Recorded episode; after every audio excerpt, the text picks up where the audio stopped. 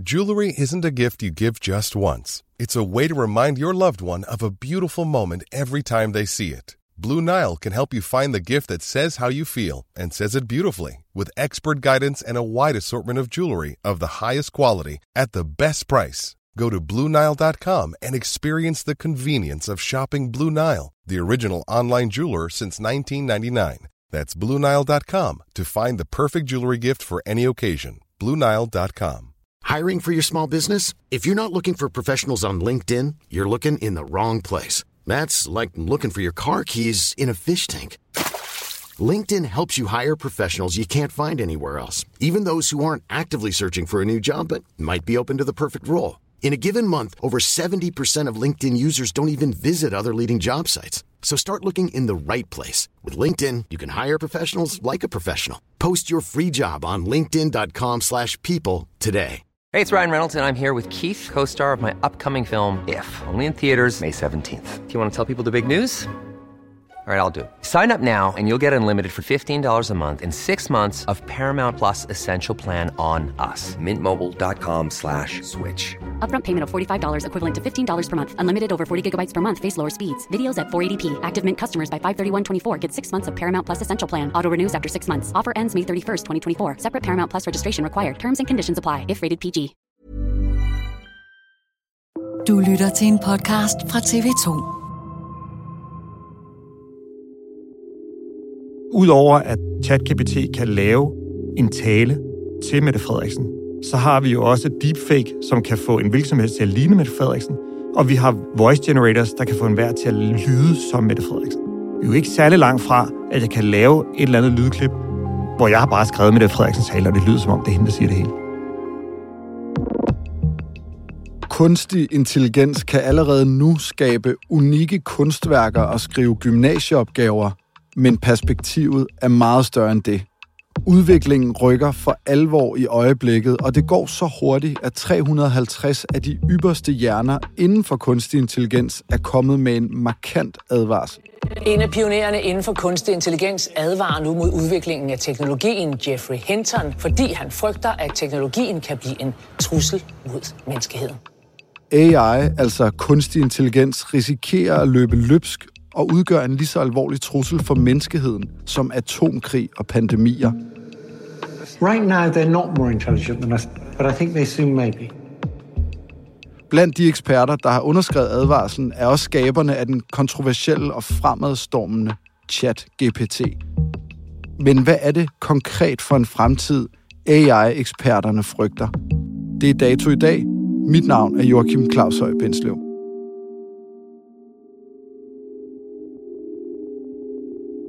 Thomas, hvad tænkte du, da du så den her advarsel for de her 350 eksperter i kunstig intelligens? Jeg tror, at I tale sætter meget af det, som mange af os går rundt og tænker på, både som sådan almindelige individer og også som eksperter, at vi er altså lige nu på et tidspunkt, hvor nu skal vi nok lige til at tænke over, hvordan vi går fremad.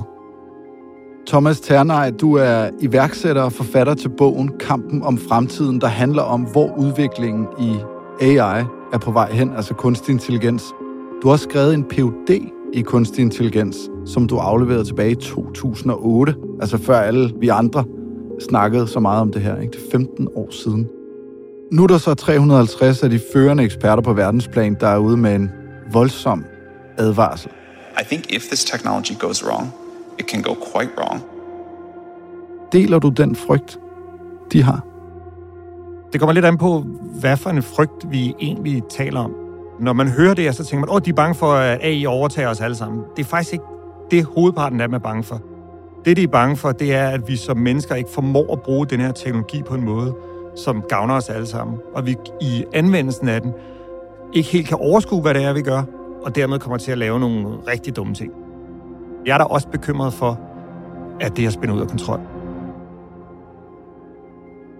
En af dem, der har skrevet under på den her advarsel, det er Sam Altman, som er direktør for det selskab, der hedder OpenAI, som står bag ChatGPT, der har taget verden med storm, kan man roligt sige.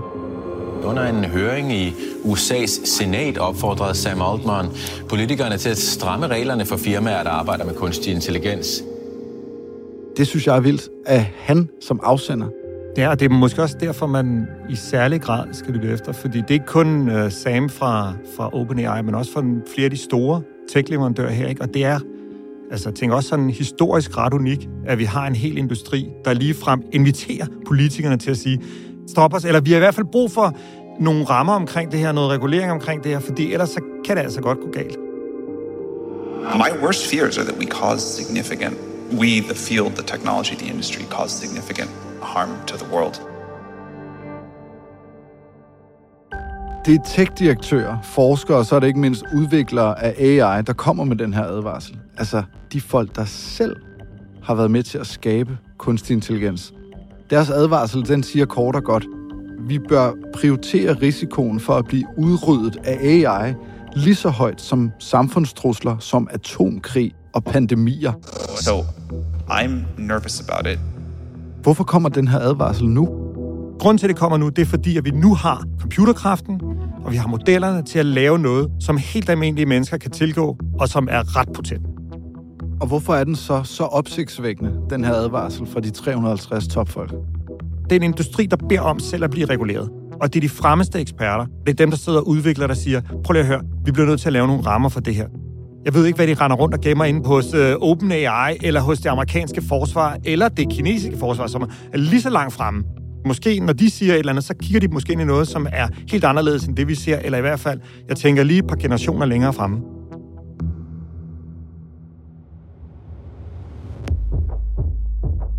Den menneskelige fantasi om at skabe liv og intelligens går langt tilbage, og særligt Hollywood har kastet sig over de her fortællinger om en kunstig intelligens, der bliver skabt af mennesker, men så vender sig mod mennesket.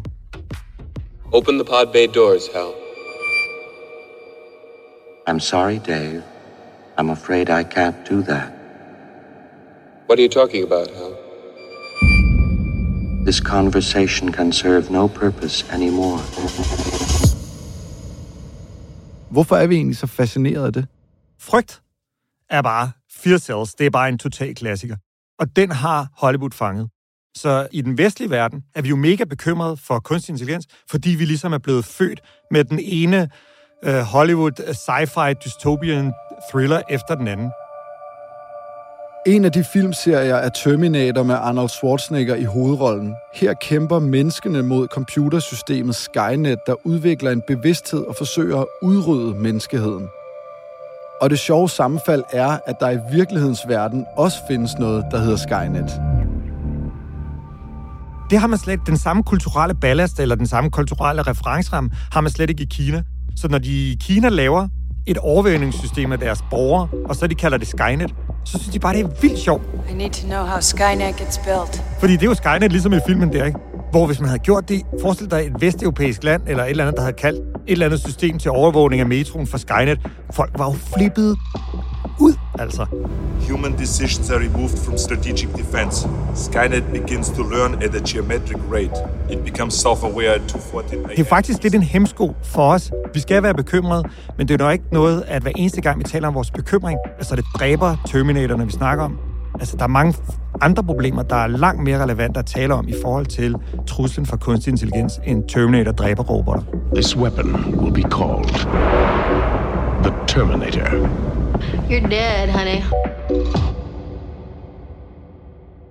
Så det Hollywood fortæller, er det en misforståelse af, hvad kunstig intelligens kan eller er på vej til at blive, eller er den god nok? Det, som er udfordringen ved alle Hollywoods fortolkninger af kunstig intelligens, stort set, det er, at de går fra at være intelligente til at være bevidste. Men der er intet i det, vi ser lige nu, og der er intet i det, som eksperterne her advarer imod, der handler om, at den kunstig intelligens bliver bevidst. Det handler udelukkende om, hvad for nogle mål vi sætter op for den her kunstig intelligens. Så skal det handle om kunstig intelligens, også kaldet AI. Det er jo ikke første gang, at vi ser topfolk i tech-industrien advarer om, at udviklingen af kunstig intelligens går for stærkt. I marts i år, der skrev Teslas ejer Elon Musk og over 1000 andre tech-folk og AI-eksperter under på et brev, der opfordrede til, at man sætter dele af udviklingen af kunstig intelligens på pause. Hvad var det for en bekymring, de havde? Det, de i virkeligheden anbefaler i det brev, det er dels, at vi pauser, men at vi også indfører en regulering, det er den samme bekymring, de siger, okay, vi bliver simpelthen nødt til på en eller anden måde at sætte nogle rammer for den her kunstig intelligens, så, så vi kan styre udviklingen. Og det ikke bare sker i sådan et fuldstændig vildt race mellem alle de øh, kommercielle aktører og statslige aktører.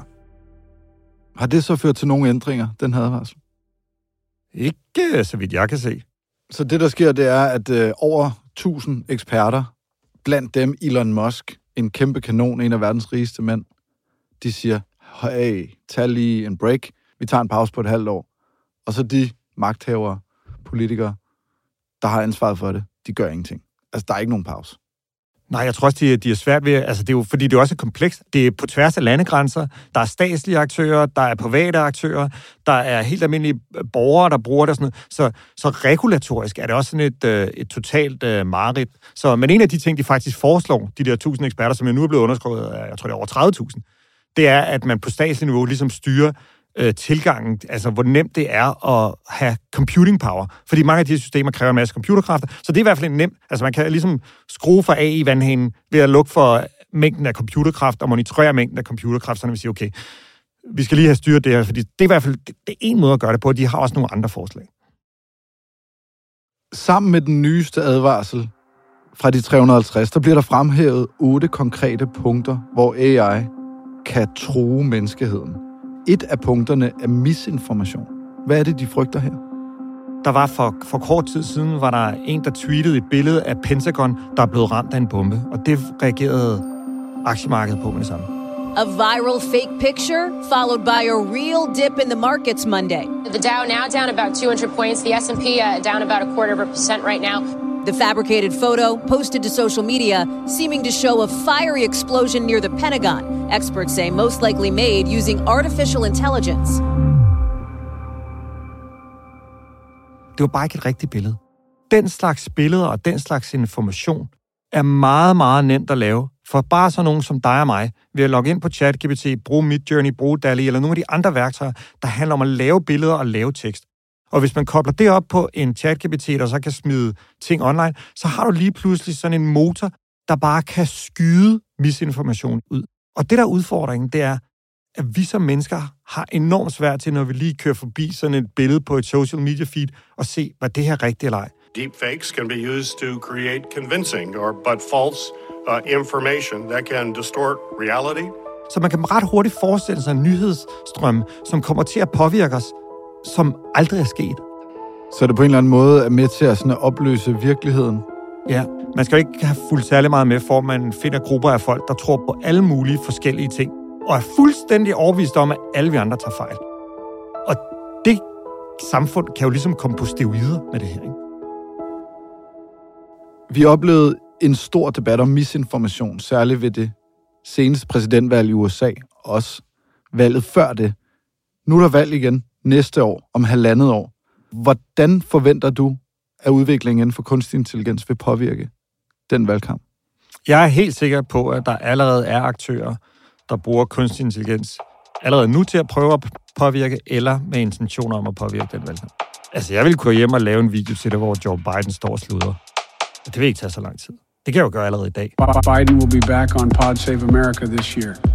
That's not hyperbole, folks. Biden out. That was obviously fake. That was artificial intelligence. Mark my words, AI is far more dangerous than nukes.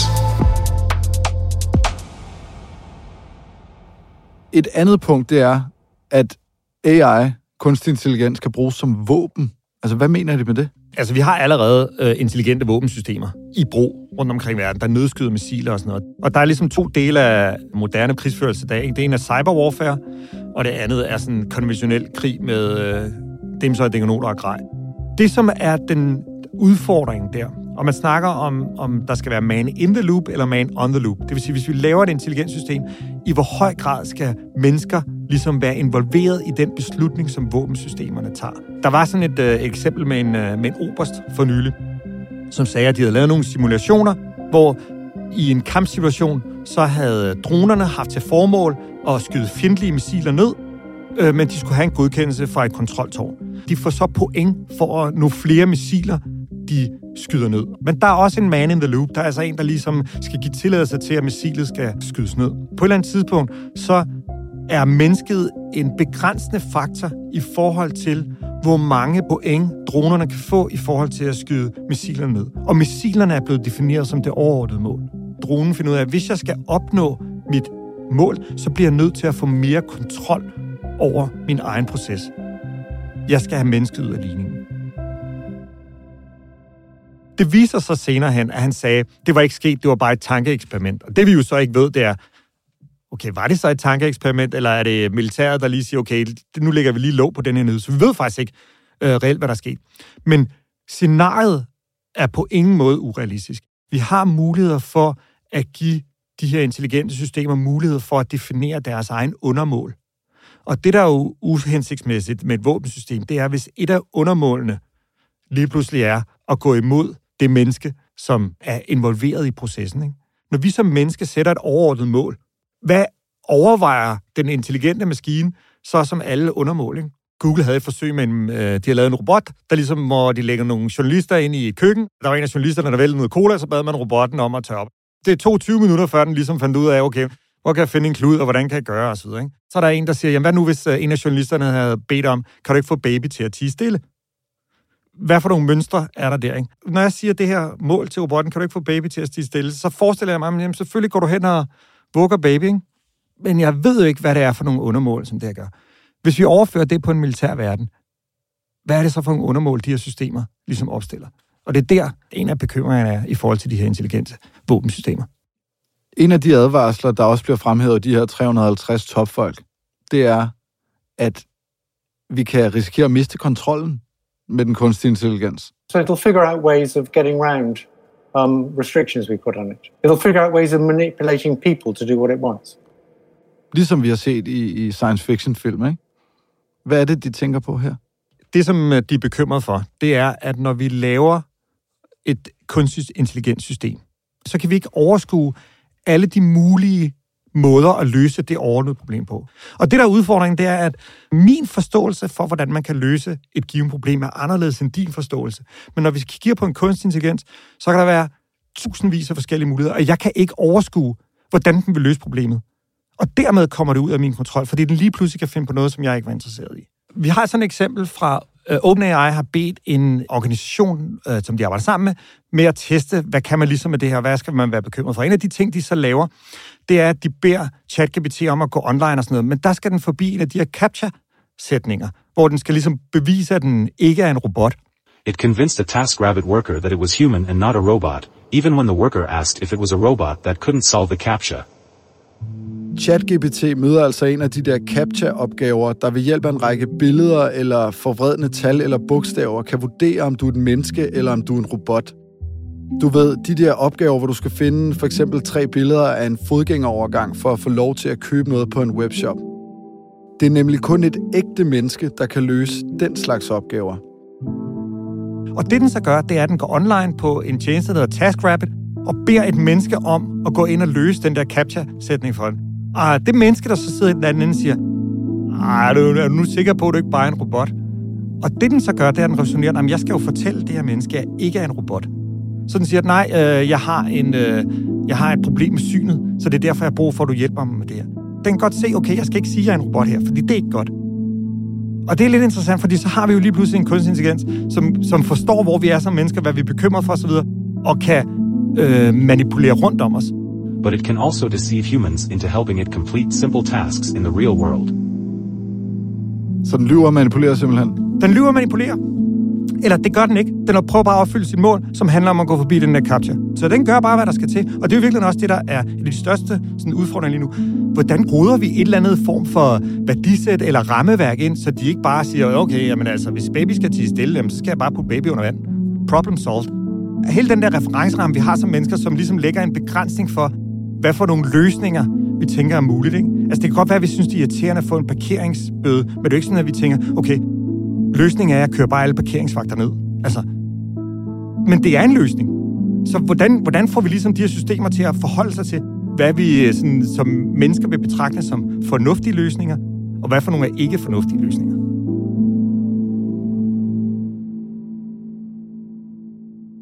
Hvordan kan vi som mennesker undgå, at de her dystopiske billeder, hvor maskinerne overtager verden, at det bliver virkelighed?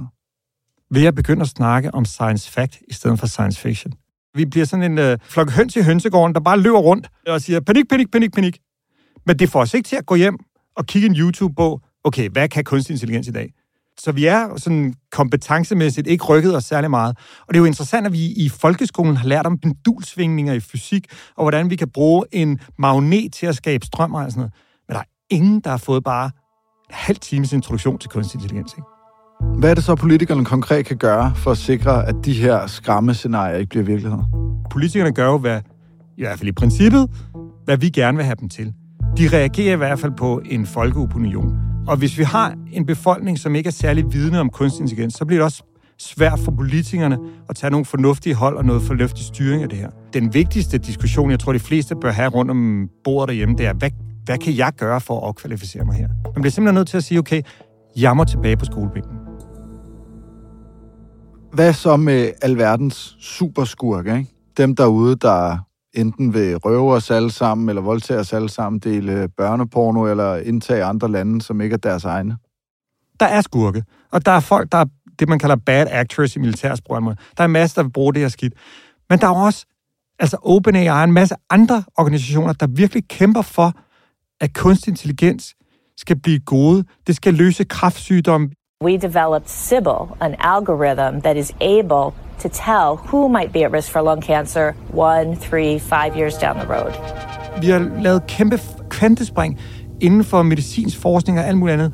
Øh, ingeniørkunst og sådan altså noget med kunstig intelligens. Der er så mange potentialer ved anvendelsen af kunstig intelligens. Og det er lige så vigtigt, at vi som borgere forstår de dystopiske scenarier omkring, øh, hvordan disinformation og alt muligt andet. Men det er også lige så vigtigt, at vi forstår, hvad alle de positive ting, vi kan af i, så vi ligesom kan sådan målrette, hvad kan vi som mennesker i den retning, og få det til at ske, frem for bare at prøve at undgå noget andet sker. Thomas Terner, tak skal du have. Selv tak. Dagens afsnit af Dato er tilrettelagt af Thomas Kahir Humle, Leo Peter Larsen og Ida Skovskov står for lyddesign, Astrid Louise Jensen er redaktør, og mit navn er Joachim Claushøj Bindslev.